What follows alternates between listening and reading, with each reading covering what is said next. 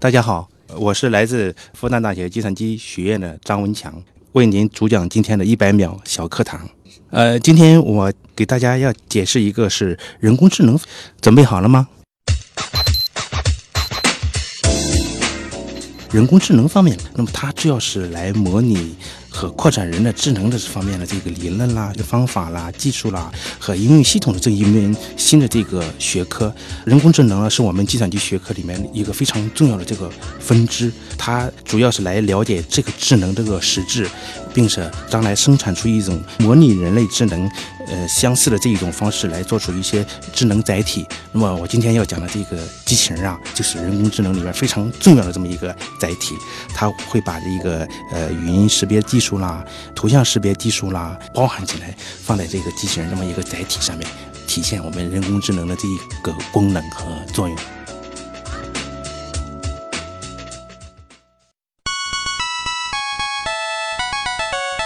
节目准备好了吗？正在将内容进行智能排列。嘉宾的情况呢？正在为您检索嘉宾的特殊喜好。不用那么详细吧？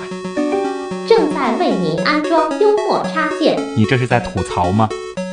正在为您更换全部文字素材。正在删除您的幽默基因，已将节目专业程度调低到百分之三十五。好了好了，马上开始节目吧。正在为您极客秀。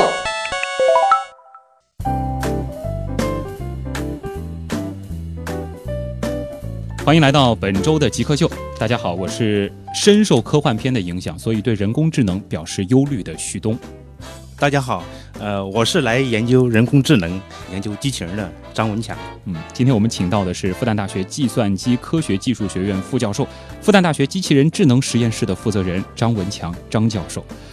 其实人工智能这个话题最近一段时间非常的热啊。之前有一个很著名的自媒体也是探讨了说这个人工智能会，呃，最终使人类走向灭亡。当时我听的呢也是有点瘆得慌。再加上之后马上要热映的一部电影吧，大家关注度也非常高，《复仇者联盟二》。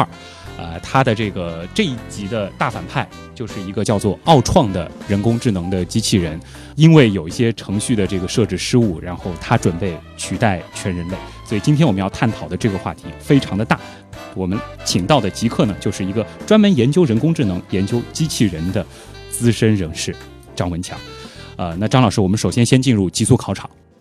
极速考场，第一个问题。请用最简短的语言来解释一下你到底是干什么的。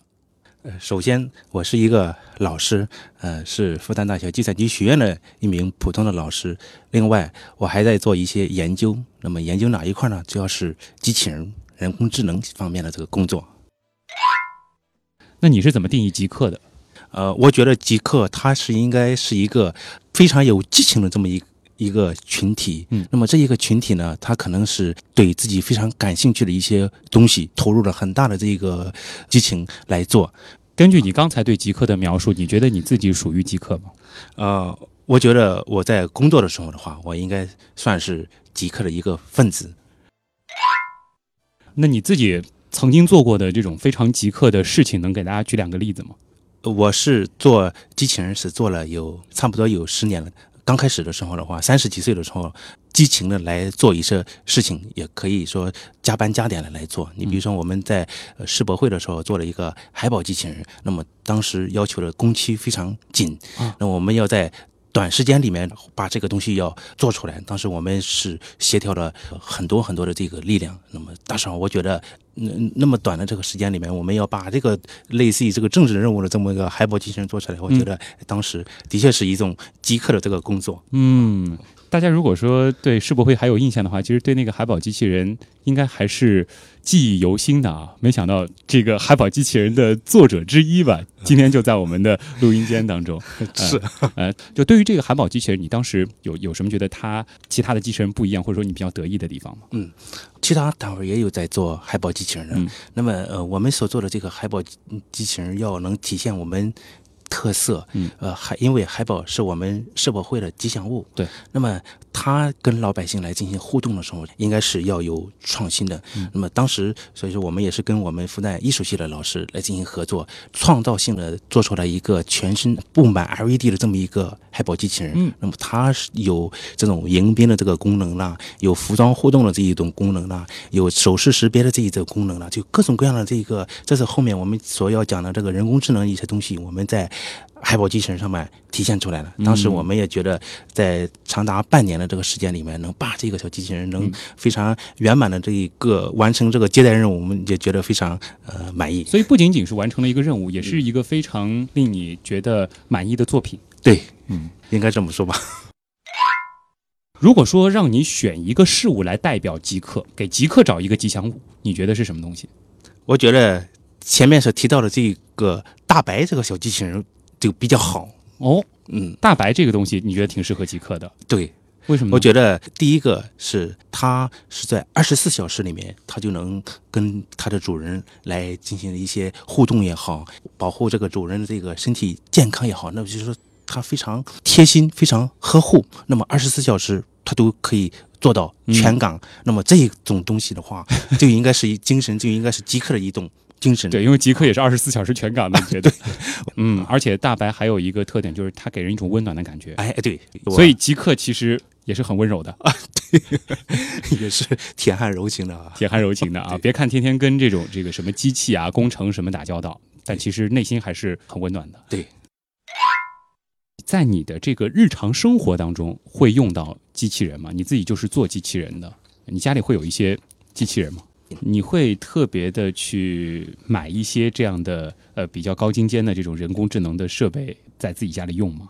我们是做研究的，那我可能是嗯呃没有时间来在家里用，但是必须要买这个东西放在实验室里面来供同学们平时做研究的时候来进行那个解剖啦，这方面我们是要用的。买一个这个扫地机器人，然后放到实验室里解剖，对，我们还上去有点。残忍啊。对，我们买过三星的这个扫地机器人。啊，主要是来看一下他们的这个设计理念，或者说他们的这种原理是什么。对，它有一些什么样的这个功能，那么它可能用到了一些什么样的这个技术点，嗯我们来进行这个借鉴。嗯，那么当然，我们是在它那个基础上，我们可能要做一些完善和改进。逛商场的时候会不会让这个陪你去逛商场的人有些烦？你可能会经常去关注一些这种新出来的这种设备啊什么的，然后去研究一下它到底是什么样的运作机制。哦，嗯，平时可能很少来，很少有这个 时间啊，去对，很少去逛商场，但是、呃，参加这个展览会比较多。你比如说我们嗯嗯工博会啦，对，每年它到十一月份我们都有工博会。嗯那么平时可能还有一些那个自动化展了、电子工业展览这方面这个展览会，呃，我是会经常去参加的，而且也是我也是鼓励我们学生，包括我自己的孩子嗯去参加这次展会。你给你孩子是不是经常买机器人类的礼物？呃，小时候他会自己要的，自己要 对，啊，自己要一些。你比如说，呃，我印象非常深的，他很小的时候，可能是也就是四五岁的时候，他看到了乐高机器人，嗯，那么就非常想买，嗯，那么。呃但是，呃，我最后呃因为还是价格问题的话，当时没有给他买。那么，我觉得如果到现在的话，我可能会给他做一套这个小机器人给他，哎，让他来玩。哦，有这样的爸爸很幸福啊！这个孩子想要的东西，爸爸说有啥好要的，我做的比那个还好呢。是。你经常会看一些科幻作品吗？或者说新出来的这些科幻电影，你会去特别的关注一下吗？嗯，呃，像这个美国的几个大片啦，像人工智能啦，像包括前一段时间我们刚热播的这个大白的这个，嗯，超能陆战队，哎，对，啊这超能陆战队这个这些片子的话，我也会看。嗯，在看的这个过程当中，会对自己的工作有启发吗？呃，应该是有。你比如说，我还是举这个大白这个小机器人，它这一个设计理念就非常值得我们来进行那个借鉴。嗯那么他提出了这么一种非常温暖的这么一个呃暖色调的这么一个暖男的这么一个形象出来。那么呃出来以后的话，呃立刻引起了这个老百姓的这个兴趣。嗯我觉得这这就是迎合了我们普通百姓的这么一种审美的这种观念。嗯那我们在平时设计机器人的时候，我们也应该考虑到这一点。那么你设计的这个机器人怎么能不冷冰冰的，怎么能在这个人际互动这个方面的时候的话，哎，能吸引这个老百姓？我觉得这一点特别值得我们学习的。嗯，所以说科幻作品对于你们做研究的人员来说，还是呃有必要去看一下。啊，还有必要，因为它可能对我们非常嗯有帮助的，就是它的创意。嗯嗯，整个的这个外观设计啦，那么它在这个呃语音和语调的这一个设计啦，就包括它这个肢体动作的这个设计这一块来说的话，的确是对我们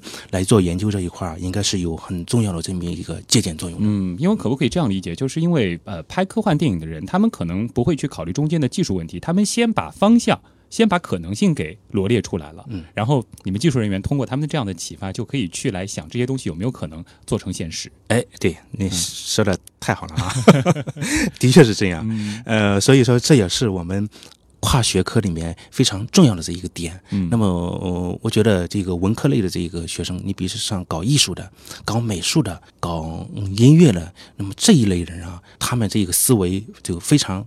发散，嗯那么他们创意出来这个东西，是我们做这个理工科的这个人啊，可能还想不到的。所以说，在这一块儿必须要做一些那个学科的这个融合嗯和合作。呃，你前面也提到了，你们的实验室经常会弄一些机器人进来，然后解剖一下什么的啊。你们曾经接触过的最贵的机器人，大概价值多少钱？呃，不一样啊。啊那么呃机器人一般是来分工业机器人和服务机器人。哦，有分类的。哎，对，肯定是有分类。嗯那么工业机器人里面，它那个结构要求是最高的。嗯，那么它肯定是价格要很贵的。你比如说要几十万、上百万的，甚至上千万的都有上千万的啊。那。那如果说是这个民用的机器人里面，那个民用的这个机器人里面呃来说的话，基本上是有一二十万的，哦像法国的闹啦，类似于这种小机器人啊，它嗯卖的比较贵。好，大家应该听出来了，我铺垫了那么长时间啊，我们就说刚刚说那个一二十万的这样的一个机器人，是法国做的一个叫法国的闹这个小机器人，哎，他也参加了我们上海世博会呢。当时法国的总统是嗯也是来给他来团队嗯推销呢。嗯那您现在一年的收入大概可以买几个这样的闹呢？哦，买不了几个闹。买不了几个闹。对，好接下来的一个问题呢，可能稍稍需要您这个花一点时间来想一下，就是说，如果说呃忽然由于某种原因，你没法再从事你现在所从事的这个工作或研究了，你需要换一个方向，或者说换一种工作，你会做何选择？那、我觉得我可以去卖咖啡啦。你可以去卖咖啡。啊，对，哎，这是我我比较喜欢的这么一个工作。嗯呃，因为我们呃做理工科的，或者说经常来呃想算法的这个层面啊来说的话，我们很多人都是，深度的咖啡爱好者，嗯那么也很多人是熬夜 晚起的。呃，所以说，我觉得如果我不从事机器人或者人工智能，或者不从事这个教师这个行业了，那我去从事一下服务这么一个行业，卖卖咖啡，但是。呃，我是有铺垫的，嗯就相当于我们能在咖啡店里面，是不是也可以来用一些机器人？哎，对对啊对，很聪明啊，嗯是的。我刚刚才也在想，这个如果是张老师去卖咖啡，这个店肯定很有意思啊，估计店员全都是这个机器人的。还还真有。哎其实上海现在已经出现了一些这种机器人餐厅、机器人的这种从事服务业的例子了啊。嗯，呃，估计也是一些这种像张老师这样的这种极客，呃，可能在想，哎，我换一个事情来做，我来介入一些传统行业，可能它的这个碰撞出来的这种成果就不一样了。哎，这个，嗯哎，我觉得徐总你讲的这个非常好啊。嗯那个，因为最近几年，今年吧，嗯那么机器人在产业界里面非常热，嗯，那么很多极客，这又提到了这个极客了啊，嗯那么很多年轻的这个极客，他们来创业的时候的话，以机器人作为一个载体来进行创业。包括我自己，呃，所指导的这个研究生，他们毕业以后的话，也有来做这个机器人这一块的。像您刚才提到的这个餐饮机器人和炒菜机器人，嗯哎这一块我们都实际上就在实际生活里面，我们应该都能看得到。嗯那我也了解到，呃，现在北京啦、上海啦，包括深圳啦，他们有一些创业者是在做餐厅服务机器人。啊，呃，张老师其实开始谈到机器人就这个滔滔不绝了啊。那么我们的极速考场就先考您到这儿，接下来呢有很多很多的问题要向您请教了，我们就进入极客秀访谈的主体部分。你心目中谁是 Jake 呢？比如说年轻时候的乔布斯，我就可以把它理解为一个 geek，然后做一些东西，然后非常拼啊。斯诺登，Facebook 那个叫什么来？Zuckerberg，王小川，Zack Book。我记得那个苹果收纳了一个就是网络天才到他们公司的那人叫名字不记得了。乔布斯算吧。比尔盖茨，马化腾，有有个同学就是这个样子。我室友，他就是。呃，我觉得极客应该是身边的那些人，而不是一些很著名的人。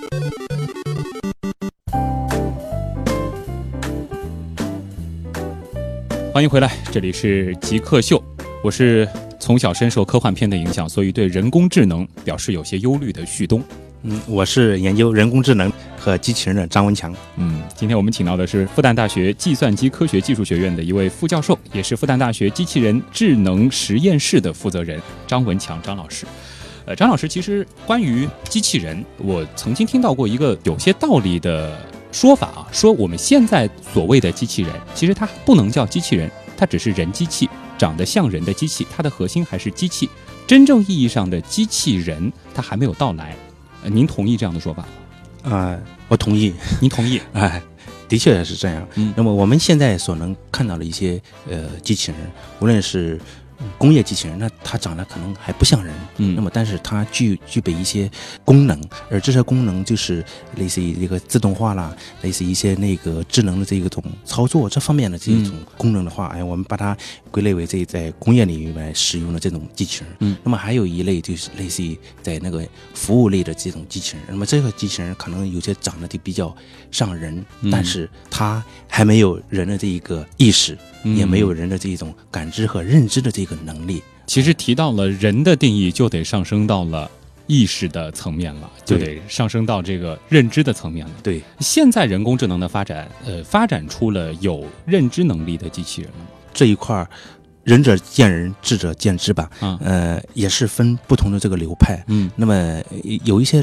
流派，他觉得现在的这个人工智能啊，只有这种人工的智能，嗯而不没有这种人的这一种意识，类似于这种弱的人工智能。啊那么还有一一类这个学派，他们就提到他说，人工智能啊它一定会发展到这个具备人的这个意识，嗯人的这种感知和认知能力这么一个地步。但是到目前为止，我还没有看到真正有这种能力的这种机器人。嗯，对，呃，这里其实不得不提那个图灵测试了。由于人工智能红了之后，加上这个之前的这个奥斯卡的带来的那部电影。呃，也是让这个图灵测试被很多人认识了。能和大家简单的讲一下这个图灵测试吗？您觉得图灵测试是不是判断人工智能的一个一个依据呢？图灵他所提出来这么一个假设吧，他觉得按照他自己的理理解，如果说人工智能要发展到具有人的这种意识这种能力的时候的话，那么具有这种知觉啦或者自我意识啦这种能力的话，才是真正的这种人工智能。嗯，呃，但是我觉得现在也是一种假设，那么很多人都是在针对这种假设来制制作一些图灵机啦，来验证他这个假设。